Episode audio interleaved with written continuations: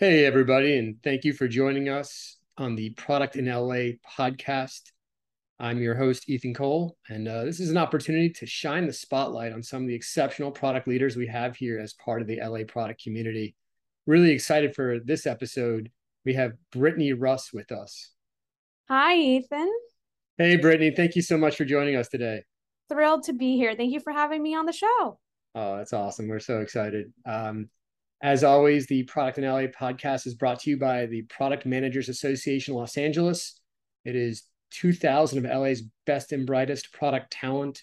Um, you can find them at pma.la. They have monthly meeting events.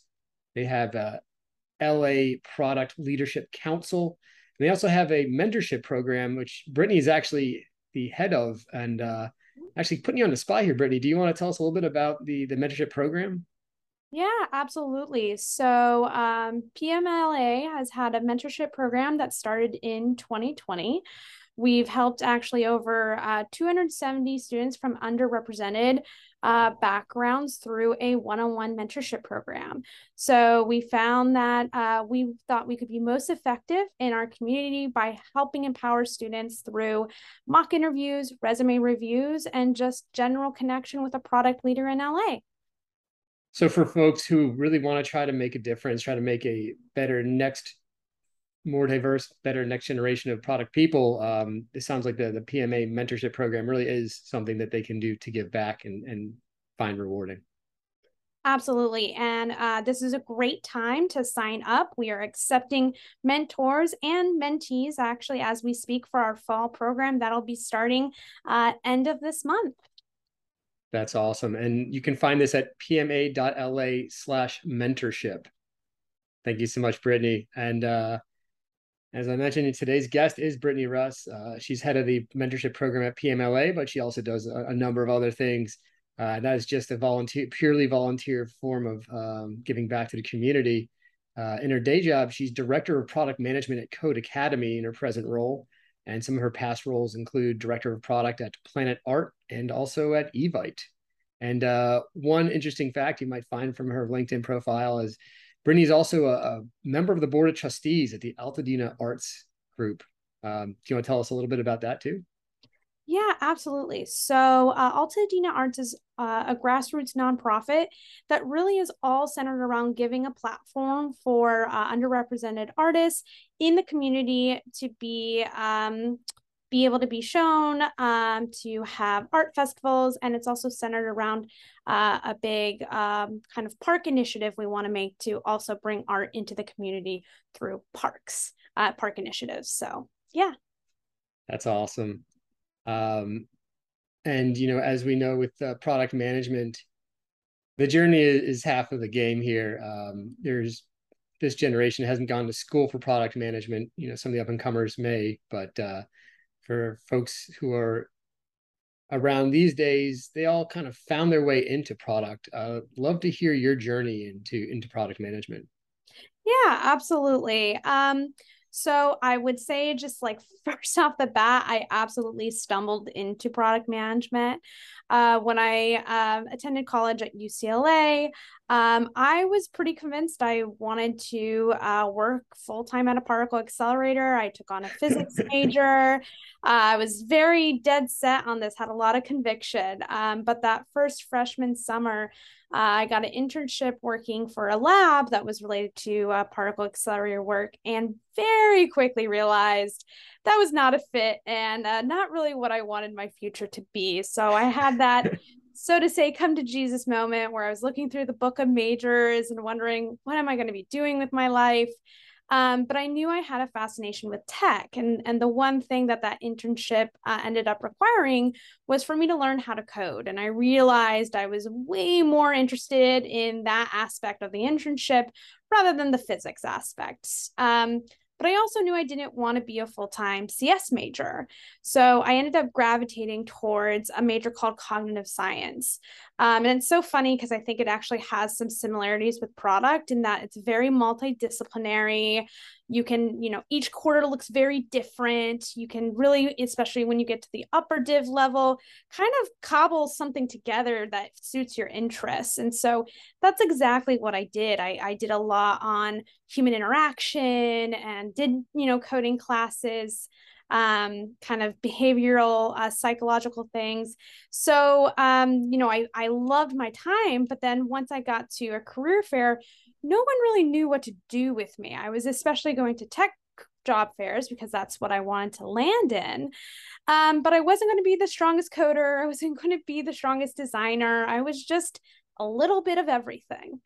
Um, and so I had a roommate and best friend who had worked at a company called Bluebeam Software, a B2B construction software company. And she had interned there for two summers. And she said, just talk to the CTO. He's the nicest guy. So I talked to Don and he um, listened to my whole spiel very patiently and said, sounds to me like you want to do product. And I couldn't help myself. I said, let me go home and Google that. I have no idea what product is. I'll get back to you. Um, and learned more about the field, started a role there as a product analyst, and the rest is history from there. Definitely fell in love with product. Um, you know, I've been over a decade in product and hope that the ne- next decade in, you know, is still in this field. So that's that what I say my is my origin story into the field. That's funny. So cognitive science was that um, a major at UCLA? First of all, go Bruins, and then second, is it a major at UCLA or was it something you cobbled together as kind of independent studies that, that turned into actually like sounds like you majored potentially in product uh, before yeah. that was a thing? So it is a major there. It's a bachelor of science, um, but I will say that it's something that uh, again doesn't have a ton of definition in in terms as far as what you have to do. There's so many uh, classes that fit the requirements to get the get the degree. That's awesome and also sounds like another exciting moment from uh, from your journey is the fail fast. It sounds like you know yes. summer after freshman year you had an idea of what you want to do. Um, you didn't mention it, but you mentioned like a European particle accelerator uh, in another conversation. It sounds like it was CERN, and it, it turned that out was, that that wasn't your life that was the end goal. I would have loved to have worked at CERN. This was a uh, for uh, getting data from a particle accelerator lab that was small from a New York lab, actually. Um, but I will say, yeah, if there were two things, one is absolutely the lesson of failing fast. Couldn't have said it better. So glad I didn't spend four years getting a physics degree. That application of doing the seeing what the on the job actually looked like. And then the second thing is the power of networking you know, I was getting pretty discouraged on those job fairs of no one really calling me back and not really knowing my path forward. And all it took was that one conversation through, you know, my roommate to set off the rest of my career. And I really think that's something that, uh, you know, you hear that power of networking getting mentioned, but that's definitely a testament in my story as well. It's interesting. And, and mentorship is such a part of what you do now. Were there any mentors that helped you break into the field or is that something that came along at the end or is where did this you know passion to give back really stem from?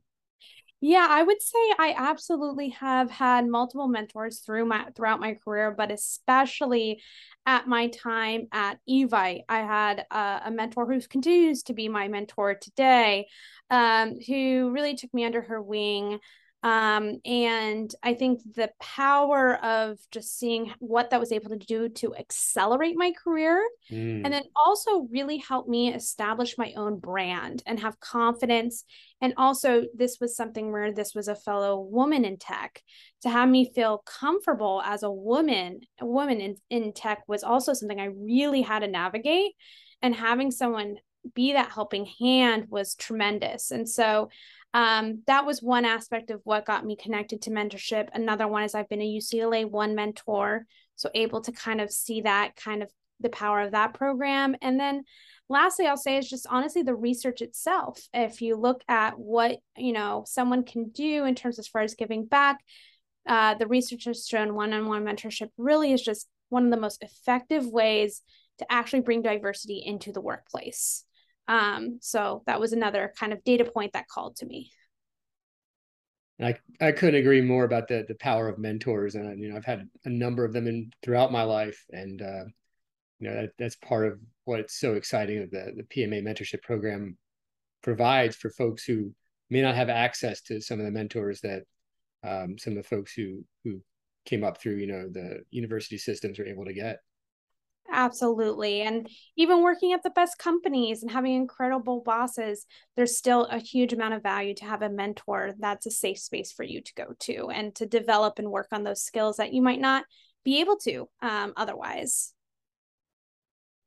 I, I couldn't agree more. Uh, it's, it's, such a powerful thing. Um, kind of going along that line, you know, how how do you do product management today? And sure, these conversations with mentors and different projects you've worked on has, you know, created, you know, Britney Russ as a product person today.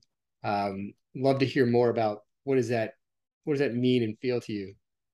Yeah, I definitely uh, I love my role today at Codecademy. I'm focused on the consumer side of the business. Codecademy empowers uh, learners to really kind of either get the skills or start from scratch to get into programming today at a very affordable way. So again, I think it's kind of democratizing access to um, a, a, a career in tech. And so I'm very connected to that mission. You can see there's a theme, you know, for me a little bit. Um, and so as a director though um, you know i'm i'm out of necessarily the day to day of like working on features and products and so there's definitely right. a mentoring aspect of my team making sure i'm showing up as a good leader that i'm mentoring and growing the career of my direct reports um, and really also thinking about how my footprint can scale at the company and also make us as a whole better. So that's just some things I'll I'll get more to your specific question though about product and how we do it there.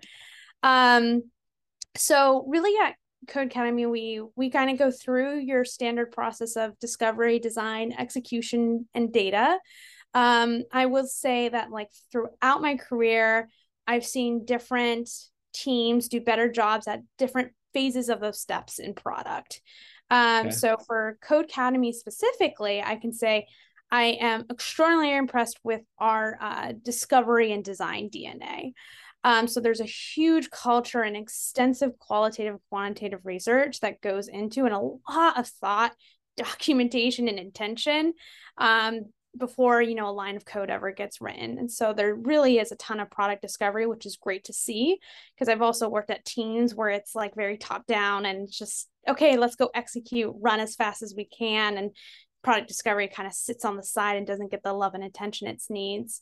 Um, the one thing that I think we're still refining and working on is the data piece. So I always like to say this about product is that you don't want to turn into a feature farm or factory. And so, like, one of the ways you do that is by making sure that as part of your product DNA is looking at the data of, of what did you ship? What did you learn from that? What were the maybe expected and unexpected outcomes? And have that be such a input into what you do next and your strategy. So many times we just go right onto what's plucking what's next from the roadmap, right? Regardless of what we just released yesterday. So that's still a culture that I am working on cultivating and and moving forward. How are you doing that? And, uh, and how are you doing that with your team and kind of this mentorship development mindset? Is this something that you're bringing to, I guess, your team and the organization? Yeah. So at the team level, obviously, um, that's a little bit easier to kind of influence in the short term. So once we release something, making sure that there is kind of a post post launch analysis that is shown with the team, standardizing that kind of what is included in that post analysis too. Um, we also had a account with FullStory that we really weren't using um, extensively. And FullStory, for those who don't know, is a great platform that allows you to um, actually see how users are interacting with your site um, in real time. And so that was also an access to some of the qual, right? Because data tells one story and can tell quite a narrative, but nothing beats kind of seeing a user literally mouse around and where are they clicking and pausing and maybe toggling between it can really kind of help you have a full picture. So through the full story kind of sessions as well as the um, post launch analysis we package that up put together i always want them to put together hypotheses that we then explore as far as like what why we got the outcome. And this is equally as important for something that worked as well as didn't work. I want to know if something worked, why it worked, so we can replicate it, maybe amplify it, uh, apply it to other parts of the site, and share that learning out to relevant businesses. If it didn't work, it's fine. We have to be comfortable with failure, understand though the why behind it so we don't repeat that, and then figure out how we go ahead and iterate for the future or if we're going to be relieving that product in tech debt.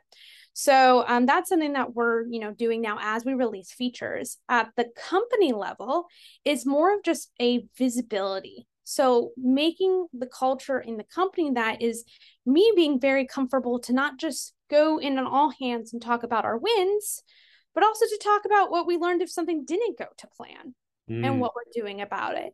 And making sure that once we do have those kind of post releases packaged up, getting greater visibility in it. And so by us putting the example and setting it and being fearless in how we talk about it, I think that then starts really kind of permeating in in other teams as well. And uh, the listeners at home couldn't see me shake my head when you were when you talked about launching and then having kind of not a post mortem, but to, a review of the data. There's just too many times that teams will launch something and you know throw their hands up and say hooray and you know maybe have a, a party a pizza party or something uh, for the launch. But that's you know as a product team like that's where the work starts. That's where you start paying attention to customers. Uh, and i couldn't agree more with the full story. Um, you know the ability to look through dashboards and you know your typical you know Omniture Mixpanel which whatever your your flavor is. Uh, but then the full story the ability to see the qualitative the actual see the clicks. It's not like user testing where you would like you know give a prototype to someone and you could see what the they're potentially clicking around with for a potential customer these are real people in real time. Um love to hear your thoughts. Where, where do you think the future in in this kind of review could go? You know the the technology keeps getting better the data keeps getting better from the dashboard level the the qualitative keeps getting better. Do you, do you have a sense of where you would imagine it would go yeah, I mean, I think so much um, of this goes back. Well, what I would love to see is is that I think we've gotten leaps and bounds around the access to information, right? And so even if you think about what we can do in Looker or Tableau, we can really build these amazing dashboards. But those dashboards truly are only as powerful as the analysis you do on them. And too many times I see teams that just have a million dashboards and no one's looking at them. No one's monitoring them and they're there. I kind of feel like sometimes it's a little bit of a safety net, like a comfort measure of like, mm. well, we have the data if we need to go look at it, but there's not a culture of really actually doing analysis and act, actioning on that. So, where I would love to see this field go is really helping empower that phase even more seamlessly. Because the the reality of the situation is that takes time. That takes a lot of investment and and thought for a team to do that regular check-in. And sometimes that operational process can be very heavy for a team. Um, i'm sure you've worked at orgs where you're having either weekly or bi-monthly business reviews. You have a deck where you got to go to all those dashboards and start filling in numbers and putting them all in to go present to your leadership team or to your boss, whatever level you're at, right? It's very labor intensive. So if there were tools that actually really could actually intelligently synthesize the trends and give you those mm. insights for you and really do that analysis. And then on top of that, be smart about benchmarking and triggers so that you can also be more proactive, right? In sense of you might not have been looking in this area, but having the tool actually say, hey, I'm actually seeing an interesting trend here, you know, whether it be something that's going up or down and alert you to it and then direct you to how do you double click in and actually find that um those those causes. That would be amazing i think for empowering product teams if if someone could figure that out. Uh, it sounds like it's a fun evolution of product. I can't help but think of maybe this kind of walk, uh, crawl, crawl, walk, run, where like the crawl is like when we started putting in, you know, the Omniture dashboards, people started to pay attention to the, the user behavior in the websites and apps. And then you got the walk phases where, all right, we're starting to put together Tableau dashboards. And then the run's going to be when product people really will be paying attention to the triggers, to your point, um, and, and, you know, what brings them back in instead of just trying to get a sense of what the behavior is.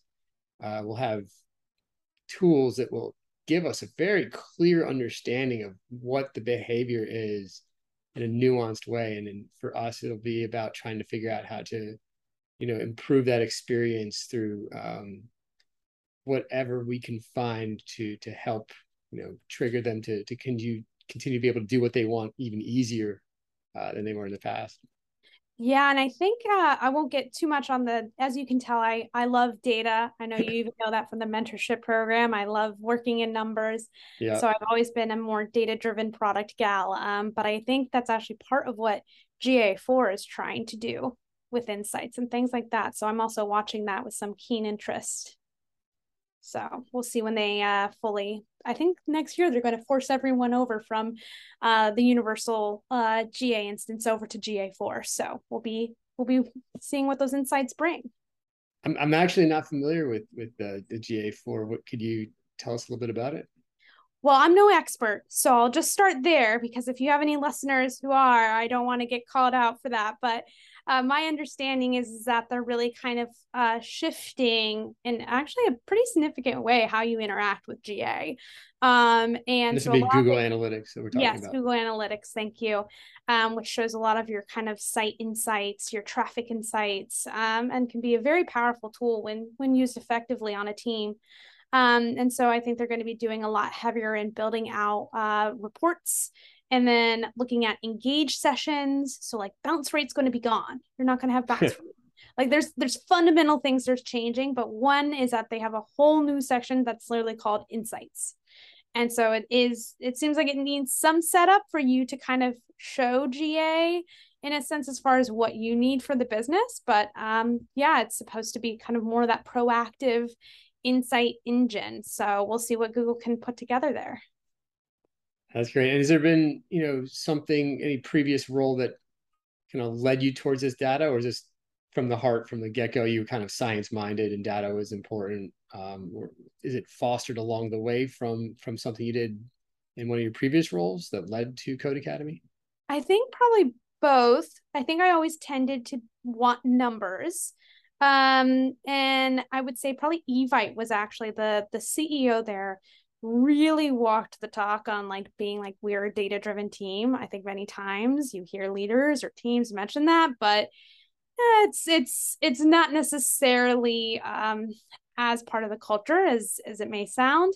Evite it absolutely was. And so that's absolutely where I gained my muscle.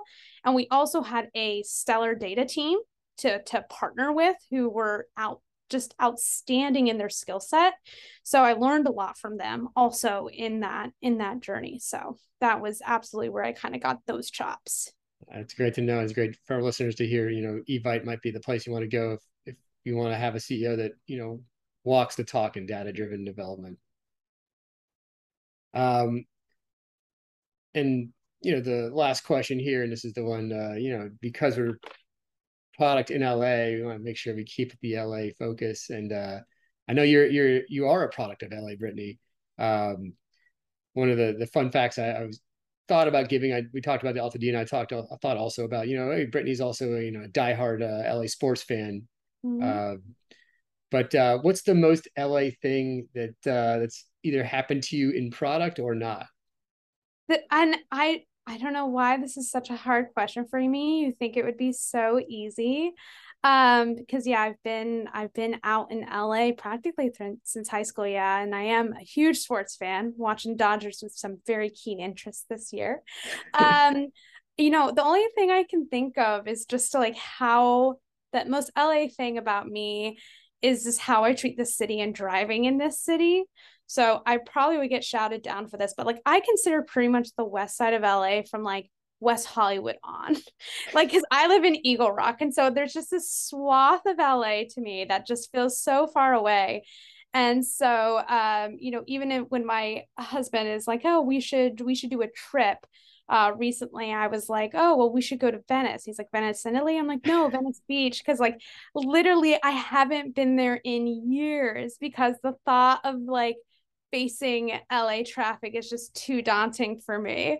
So um, yeah, so every few years we make it to Santa Monica or Venice Beach. it's very embarrassing, but uh, that's probably the most LA thing about me is, is that I stay very local to my uh, mile radius for oh, LA traffic. That that is that is fantastic. That's fantastic answer. And and uh, if anyone is listening here who's not from LA or has lived in LA for enough time, that that is a real thing. There's the beauty about LA is there's a bubble, but there's just like 30 different bubbles. And uh, there's someone and something for everyone. So uh, you know, if you uh, if you're not having a great time in LA, it's it's probably you need to find your niche. You need to find your people because uh, they're here and they're they're in perfect weather enjoying it, except except for right now and again this this is too timely for a podcast but it, it is baking hot this this week that we're recording this one so uh, apologies to to everyone who's watching listening to this uh, down the line. Uh, i hope we're in a, a, a less hot less heated place. Um, well i wanted to thank you again britney. Um, thank you so much for joining us. Um, thank you so much for having me. thank you again for for everything you've done for the LA product community. Um, uh, if you hadn't heard it here a couple times, it's the PMALA Product Manager Association Los Angeles mentorship program, PMA.LA slash mentorship. Um, the current session is um, open to applications until when, Britney? Uh, September uh, 20th. Okay, so another another two weeks um, for folks who are listening to this right away. If not, their annual sessions. Actually, there's four times a. Uh, I want to say three or four times. Uh, Britney, you're you're the the resident expert, actually the world expert at uh, mentorship programs. I would say in general, you're very solid in, in mentorship programs, having both been a mentor in you know the UCLA Bruins network and also creating this mentorship program PMALA. Um, what are the sessions and when, when could folks be looking out to sign up either as a mentor or as a mentee? Yes. So um, we have three sessions. We have a fall, winter, and summer session. Um, and so the fall session will be starting on the 26th. Um, and so, really, the commitments are four one hour sessions. We provide all of the materials you need as a mentor. So, we will give you a rubric and guide on how to do a mock interview, how to do a resume review, um, how to do a cover letter review, whatever it is that you're looking to get done with the mentee. So, it really is just those four one hour commitments. We go ahead and match you. So, we will go ahead and take care of all of the kind of communication leading up, the introduction, and those kinds of um, items. And then for the mentee side, I will say this is currently um, exclusive to other, either undergraduate, undergraduate or MBA students. So it does need to be a student and uh, from an underrepresented background. So that's a criteria for that. Um, and yeah, we're accepting applications now through the 20th, and then we'll do the matching where you'll get a match with either your mentor or mentee, and we'll kick off the program the next week. That's great. And what's kind of also awesome about this program is that uh, there are at least two, you mentioned 270 students who've been mentored. Uh, and I know of at least two of those who've gone on to be directors of product already. And the, the program's only a couple of years old. So, um, yes. you know, la- last pitch uh, doesn't really need it, but last pitch is just basically uh, if you're looking for some way to give back, you're looking for some way to make an impact, not just on your own world, but in, in someone else's and uh, help build this product community. Um, this is a fantastic opportunity. So uh, thank you again, Britney, uh, for everything you've done, everything you're doing.